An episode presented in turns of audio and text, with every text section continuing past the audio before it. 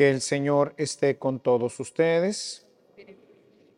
Anuncio de la buena noticia de nuestro Señor Jesucristo, escrita por San Mateo. Gloria a ti, Señor.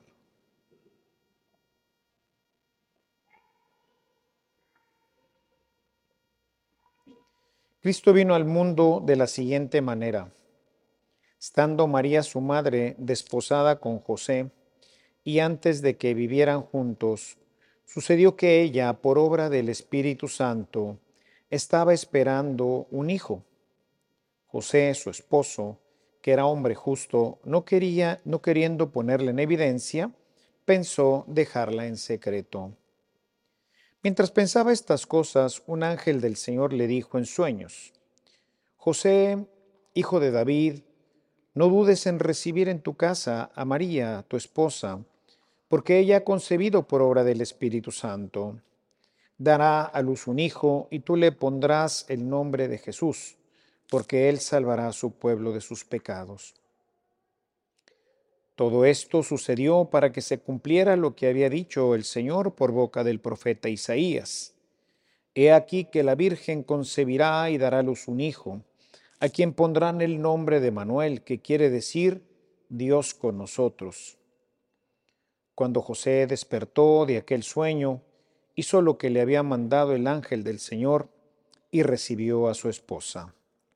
El texto de Mateo con el que cerramos hoy nuestro ciclo, o casi cerramos porque todavía nos faltaría pues esta semana, de la preparación hacia la fiesta, la fiesta litúrgica, la fiesta que celebramos festivamente el 25, pero también la preparación que mantenemos, como decía al principio, de manera permanente en un, ambiente, en un adviento continuo que pues nos está siempre disponiendo para la llegada del Salvador. En este día hablamos del el cumplimiento de las promesas.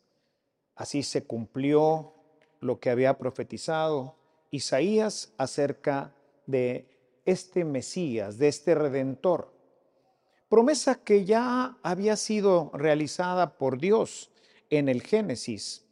Leemos en Génesis en el capítulo 3, verso 15, cómo Dios promete ya desde entonces, cuando el hombre pues decide seguir por su cuenta, decide pues hacer lo que le parece mejor, se deja llevar por sus, sus impulsos, su naturaleza, y pues se aparta del camino del Señor. Sin embargo, el Señor no se rinde, el Señor no, no nunca piensa que ha fracasado con nada ni con nadie. Siempre tiene una opción para todos y cada uno de nosotros. Y así, a lo largo de un periodo muy largo de tiempo, venía ofreciendo a este Salvador. Finalmente, esto pues se hace una realidad concreta en el nacimiento de nuestro Señor Jesucristo. En ese momento, pues, da el último paso, digamos, que ya concretiza esta promesa. Sin embargo, si quisiéramos irnos todavía un poquito más atrás, pues tendríamos que pensar que la promesa se hace ya concreta y realidad desde el momento de la concepción del Señor. Desde ese momento ya está en nosotros, pero empieza la última fase del adviento, del adviento del Señor, profetizado durante siglos. Finalmente, en estos nueve meses se realiza la última preparación que estará a cargo de nuestra Madre Santísima en su vientre purísimo, que preparará el nacimiento del Señor. Y esto pues es lo que llamamos la Navidad del Señor. De manera que si ustedes se fijan, lo que estamos realmente celebrando es el cumplimiento de una promesa, de una promesa de salvación, de una promesa mesiánica, de una promesa que Dios hacía en donde todos encontraríamos la vida y la vida perfecta, la vida que él había pensado desde el paraíso y que se manifiesta con ese relato hermosísimo que tenemos particularmente en el capítulo 2. Esta promesa se realiza y Jesús trae para nosotros la vida, la vida en abundancia trae la vida del reino. Esto que nosotros celebramos hoy, que llamamos la Navidad o que celebraremos el día 25, como fiesta, como más o menos la tenemos hoy, fue también un proceso largo de elaboración dentro de la iglesia. Podemos decirnos que de las fiestas grandes, que es la Pascua y el nacimiento del Señor, una en donde Él pasa del cielo hacia nosotros y la otra donde regresa desde nosotros al Padre. Esta segunda fiesta tardará mucho más que la Pascua, que prácticamente se empezó a celebrar pues desde los primeros años. Esta la iglesia la irá conformando, se irá desarrollando en el transcurso de unos tres o cuatro siglos. Realmente el Papa Julio I, en el siglo IV, después de, la, de que Constantino declara a la iglesia ya libre de la persecución y la declara como parte del Estado, ¿verdad? Porque declara que la religión cristiana, la religión cristiana católica, no había otras, o sea, la religión cristiana será la religión del imperio. Con esto pasaron muchas cosas, había toda una historia aquí que contar, pero una de las cosas interesantes a propósito de esta espera, de esta preparación, de este adviento, es que anteriormente para ser cristiano había uno que cruzar un adviento, una preparación que generalmente era de tres a cuatro años. Antes de eso, la iglesia no nos daba el bautismo el cristiano tenía que estar preparado para el nacimiento en su corazón del Señor. Todo un adviento, todo un proceso que se llamaba catecumenado, en donde el nuevo cristiano, el que sería cristiano, es decir, aquel en donde nacería Jesús en su corazón, eso requería un adviento, una preparación. Con la llegada de esta libertad que nos da Constantino a la iglesia, se va perdiendo paulatinamente este ejercicio hasta llegar a una simple catequesis como hoy la tenemos, en donde hoy para ser bautizado, pues prácticamente se necesita únicamente participar de una plática que en muchos casos pues no es más larga que una hora. De manera que esto rompió algo muy importante dentro de la iglesia que se llama el proceso discipular dejamos de preparar discípulos. Y la catequesis se fue convirtiendo en eso, en una catequesis, en una enseñanza, pero no en una vida. Vida que requiere ejercicio, vida que requiere un tiempo, ¿sí? Y eso se perdió.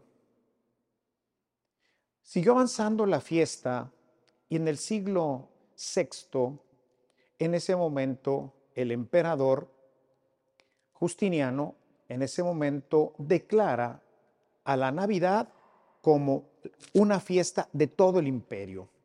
Esto fue producto, hoy va a ser clase de historia, ¿verdad? Pero es importante para saber qué celebramos. En este siglo, en el siglo VI, declara a la Navidad como una fiesta de todo el imperio. ¿Y con esto qué pasa? Otra vez más o menos la misma idea deja de ser una fiesta litúrgica para convertirse en una fiesta del imperio. Esto no es casualidad. La fiesta de la Navidad no se celebraba originalmente como hoy la tenemos el 25 de diciembre. La creencia de la gente, y así hoy los investigadores parecen desarrollarla, que la fiesta de la que Navidad, o sea, su, su momento histórico, cuando Jesús nace, probablemente debe de haber sido en tiempo de primavera. Hay muchos estudios sobre este tema, no me entretengo demasiado en ello. Simplemente no se celebraba en diciembre, sino se celebraba en primavera. El Papa va a ir empujando esta, esta, esta fiesta hacia la Navidad para quitar una fiesta pagana que se llamaba Natalis Solis Invicti que era pues una fiesta de todo el imperio. ¿Por qué? Porque en el solsticio de invierno, pues el sol, pues ya ven, tenemos las noches más largas y el día muy pequeño, ¿ok? Entonces parecería que el sol, ¿verdad? que Zeus iba a ser destruido por la oscuridad, pero sin embargo no era así, porque finalmente llegará la primavera y el verano, etcétera, ¿no?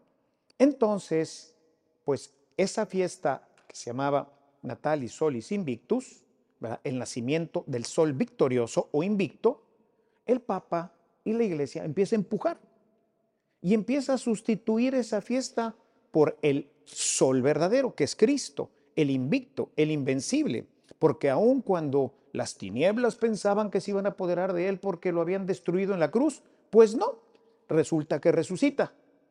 Y entonces una fiesta pagana empujada por la iglesia se va convirtiendo en una fiesta religiosa que culmina en el siglo VI con pues esta declaración de que finalmente será la fiesta del imperio. ¿okay? Se sustituye la fiesta del Natalis Solis Invicti por la fiesta de la Navidad del Señor. Pero con esto, ¿qué pasó? Pues lo mismo que con el catecumenat. Empezamos a sustituir elementos y a combinarlos con parte de las fiestas que se celebraban dentro del imperio. Y así apareció el árbol de Navidad, y así aparecieron muchas cosas dentro de este proceso. El proceso se acelera en los últimos dos siglos, particularmente el siglo pasado. ¿Por qué? Porque ahora contamos con elementos que hacen que esto pueda apresurarse, principalmente la radio y la televisión que aparecen en el siglo pasado, a principios. Entonces eso va a empujar ahora nuevos signos y nuevos elementos que empiezan a empujar ahora nuevamente pasar de una celebración litúrgica, de una celebración que nosotros como cristianos teníamos, ahora a una celebración del mundo. Como he comentado en otras homilías, pues hasta en los países más paganos, como puede ser Japón y China, pues se celebra la Navidad. Pero no hay cristianos. Sin embargo, se ha convertido, como ocurrió ya en el siglo VI, en una fiesta del imperio. ¿sí? El imperio, Estados Unidos, ha propagado esta fiesta porque se ha convertido en una fiesta comercial. Entonces empuja y empuja y empuja y empuja y empuja y empuja. Y hoy, ¿qué tenemos los cristianos? Una fiesta en donde pues poco sentido tiene para lo que verdaderamente es. El texto que hoy leemos, y por eso he tomado, me dado esta oportunidad de comentar esto con ustedes, porque incluso el texto litúrgico dice, así fue como nació Jesús. El texto griego no dice así. Dice, estos son los orígenes, el génesis, el nacimiento de Jesús. Hermanos, este es el génesis, la génesis de nuestra fiesta de Navidad. ¿Y en qué terminó ese Génesis? ¿En qué terminó esa, proclamación de la buena noticia de Jesucristo? En el siglo IV termina siendo una catequesis. Se va perdiendo el sentido original. ¿Qué es lo que celebramos? ¿Qué es lo que celebraba la iglesia al principio? La iglesia al principio celebraba no solamente el nacimiento de Cristo históricamente, cuando éste haya sido, sino que celebraba el nacimiento de Cristo en el corazón de cada cristiano. Jesús como fiesta histórica, como recuerdo, pues ocurrió hace dos mil años. La Eucaristía como recuerdo ocurrió hace dos mil años, pero cada domingo no recordamos la Eucaristía. Cada domingo, todos y cada uno de nosotros participamos activamente de la última cena de Jesús y Jesús vuelve a convertir el pan y el vino como lo hizo hace dos mil años. Lo vuelve a convertir para nosotros en su cuerpo y en su sangre. No es un recuerdo. Los protestantes hacen un recuerdo. Nosotros memorializamos. Nosotros actualizamos el acto salvífico El acto salvífico de Jesús no se resume a su nacimiento. El acto salvífico de Jesús fue su nacimiento, sí, viene del cielo, se hace hombre como nosotros, muere en una cruz y resucita. Ese es el acto salvífico. Y ese acto salvífico se repite en cada persona cuando la persona libre, libremente acepta que Jesús sea su Mesías y su Señor. En ese momento nace para él. Es la Navidad. Mi Navidad, en este sentido, inició hace 40 años, cuando yo, personalmente, el Padre Ernesto, todavía ni siendo padre, acepté libre y personalmente que Jesús fuera mi Señor y mi Dios. Y empecé a buscar que Él verdaderamente creciera dentro de mí, que habitara, pero no que hiciera una visita, sino que se quedara a vivir en mi vida, en mi corazón, hasta el punto, como dice Pablo, su carta a los Gálatas, ustedes recuerdan bien este texto, Gálatas 2.20, ya no soy yo quien vive, sino es Cristo el que vive en mí. Es decir, hay una permanencia continua y cada Navidad yo recuerdo mi nacimiento, el nacimiento de Cristo en mi vida. Sí, memorializo un acto histórico, un acto que es el que le da fundamento a lo que hoy celebro, que es mi conversión, mi nacimiento. Un nacimiento que, como decíamos ahorita, tiene un adviento también permanente, que tiene un crecimiento, como decía del catecumenado. Ahí se inicia mi conversión, ahí Jesús se engendra en mi alma y empieza a producir los frutos que la redención trae al cristiano. En ese momento para cada cristiano se abrían los ojos ante la realidad del reino. En ese momento experimentaba, como lo dirá Pablo más adelante en su carta a los romanos, en el capítulo 5, cómo el amor de Dios empieza a generar en mí una fuente de gozo, un río de alegría, capítulo 6 de Juan, capítulo 4 de Juan, que va hasta la vida eterna. Eso es lo que celebraba la primera comunidad. Y esto es lo que tenemos que recuperar hoy, hermanos. Hoy tenemos que recuperar este nacimiento en nuestros corazones. Hoy le decimos a la gente que el Señor que el niño Jesús nazca en tu corazón. Eso está bien decírselo a un pagano, a una persona que no ha nacido en Cristo, a una persona que no tiene a Jesús en su vida, en su corazón. Pues sí, ojalá y nazca ya, cuando, cuando sea, pero que nazca. Pero si me dicen a mí que Jesús nazca en tu corazón, le digo, oh, hermano, ¿sabes qué? Hace 40 años yo empecé una relación con Él, Él empezó a gestarse en mi vida. Y ya no soy yo quien vive. Bueno, quisiera decirlo en plenitud como Pablo, ¿verdad? Si no es Cristo el que vive en mí. Pero no van a ser. El acto histórico como tal ya aconteció. Y celebrar un acto histórico, pues no sería diferente a celebrar el Día de la Patria o el día de nuestro cumpleaños u otra fiesta en donde solamente recordamos que hace tanto tiempo ocurrió algo. Y bueno, pues podemos hacer una fiesta de eso. Pero si celebramos la independencia, celebro mi independencia. Aunque otros fueron los que murieron. Pero yo celebro mi independencia. Si no, ¿qué sentido tiene? Imagínense celebrar la independencia en un país esclavizado. Pues ¿qué celebras? ¿Qué celebra un cristiano que no tiene a Cristo en su vida, en su corazón? ¿Qué celebra? Si lo que celebramos es el acto salvífico de Cristo que transcurre a lo largo de su vida, pero que empieza en un momento determinado, como en nosotros. Empieza en un momento determinado, pero se alarga y crece y se desarrolla a lo largo de nuestra vida hasta que muramos. Y mientras tanto, Jesús crece como creció en el vientre de María. Por eso les decía, el último adviento. la última preparación, anunciada siglos antes desde el Génesis, actualizada en Isaías 14, 7, 14 que leímos hoy en Mateo, ¿verdad? Pero es algo que se hace concreto en Navidad. Es algo concreto que se hace cuando yo digo, Señor, yo quiero que tú seas mi Señor y mi Mesías. Yo te acepto ahora y te abro mi corazón como María y te digo, sí, te acepto. ¿Y sabes lo que esto significa? Le podría decir el ángel a la Virgen.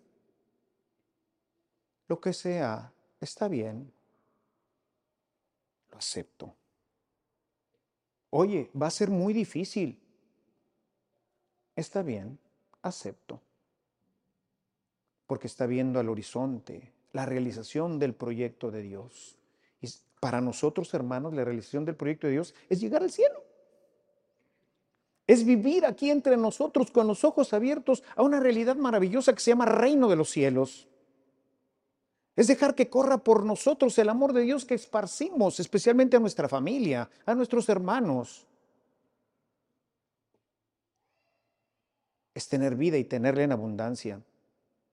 Es esperar ciertamente que un día se abrirá para nosotros, igual que se abrió el seno de la Virgen para dar a luz a Cristo así se abrirá también el seno de este mundo para darnos a luz a la vida eterna.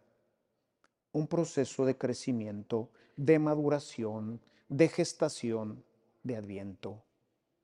Por eso es que el adviento dura toda nuestra vida, porque ese es crecimiento de Cristo en nosotros. Cristo crece continuamente a través de la oración, a través de los sacramentos, a través de la escritura, a través de todos los medios que Dios nos dejó para que Él crezca en nosotros y podamos decir, ya no vivo yo, es Cristo quien vive en mí. Y ahora sí la fiesta, tráiganse los pasteles y pongan todos los adornos que quieran. Vamos a hacer una super fiesta. ¿Por qué? Porque soy salvo, porque acepté a Jesús como Señor de vida y tengo la certeza de que la salvación está ya en mi vida, en mi corazón, como lo entendió la Virgen, como lo entendió Isabel, como lo entenderá más adelante Pedro, Santiago, Juan, más adelante Pedro y todos los que hemos caminado a lo largo de la vida. Por eso hacemos una super fiesta. Por eso la iglesia empezó a dejar este signo maravilloso para que nos recordara siempre este 25 de diciembre el nacimiento del Señor, el cumplimiento de la promesa, el inicio de una última etapa de la historia que culmina en la salvación del hombre. Pero para que recordáramos nosotros, no un acto histórico simplemente, que es muy bonito, sino un acto en mi propia historia, en mi propia vida, en mi propia familia, en mi propia sociedad. Por eso es maravillosa la Navidad, es hermosa. Es maravilloso poderle decir a alguien, feliz Navidad. Porque, ¿cómo no voy a decirle a una persona que sea cada vez más feliz?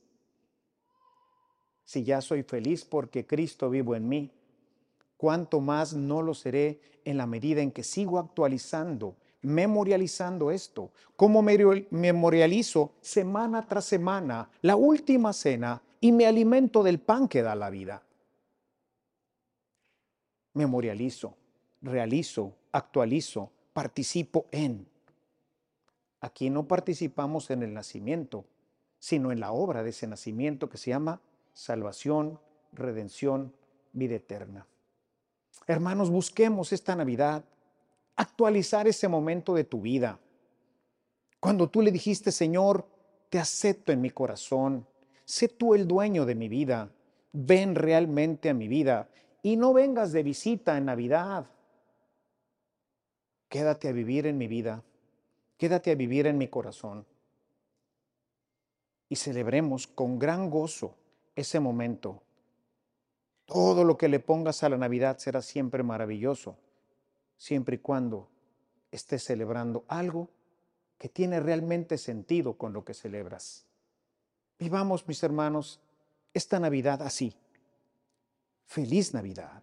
Que sea una feliz Navidad para todos nosotros, en la que actualicemos el acto salvífico de Dios en nuestros corazones. Así sí podremos decirnos feliz Navidad. Alabado sea Jesucristo. Este servicio llegó hasta ti gracias a la aportación económica de nuestros suscriptores. Si deseas formar parte de esta gran obra de evangelización, agradeceremos cualquier aportación que salga de tu corazón. También te invitamos a visitar nuestro centro de evangelización en línea, en donde encontrarás de forma gratuita una diversidad de material para tu crecimiento espiritual o el de tus grupos apostólicos.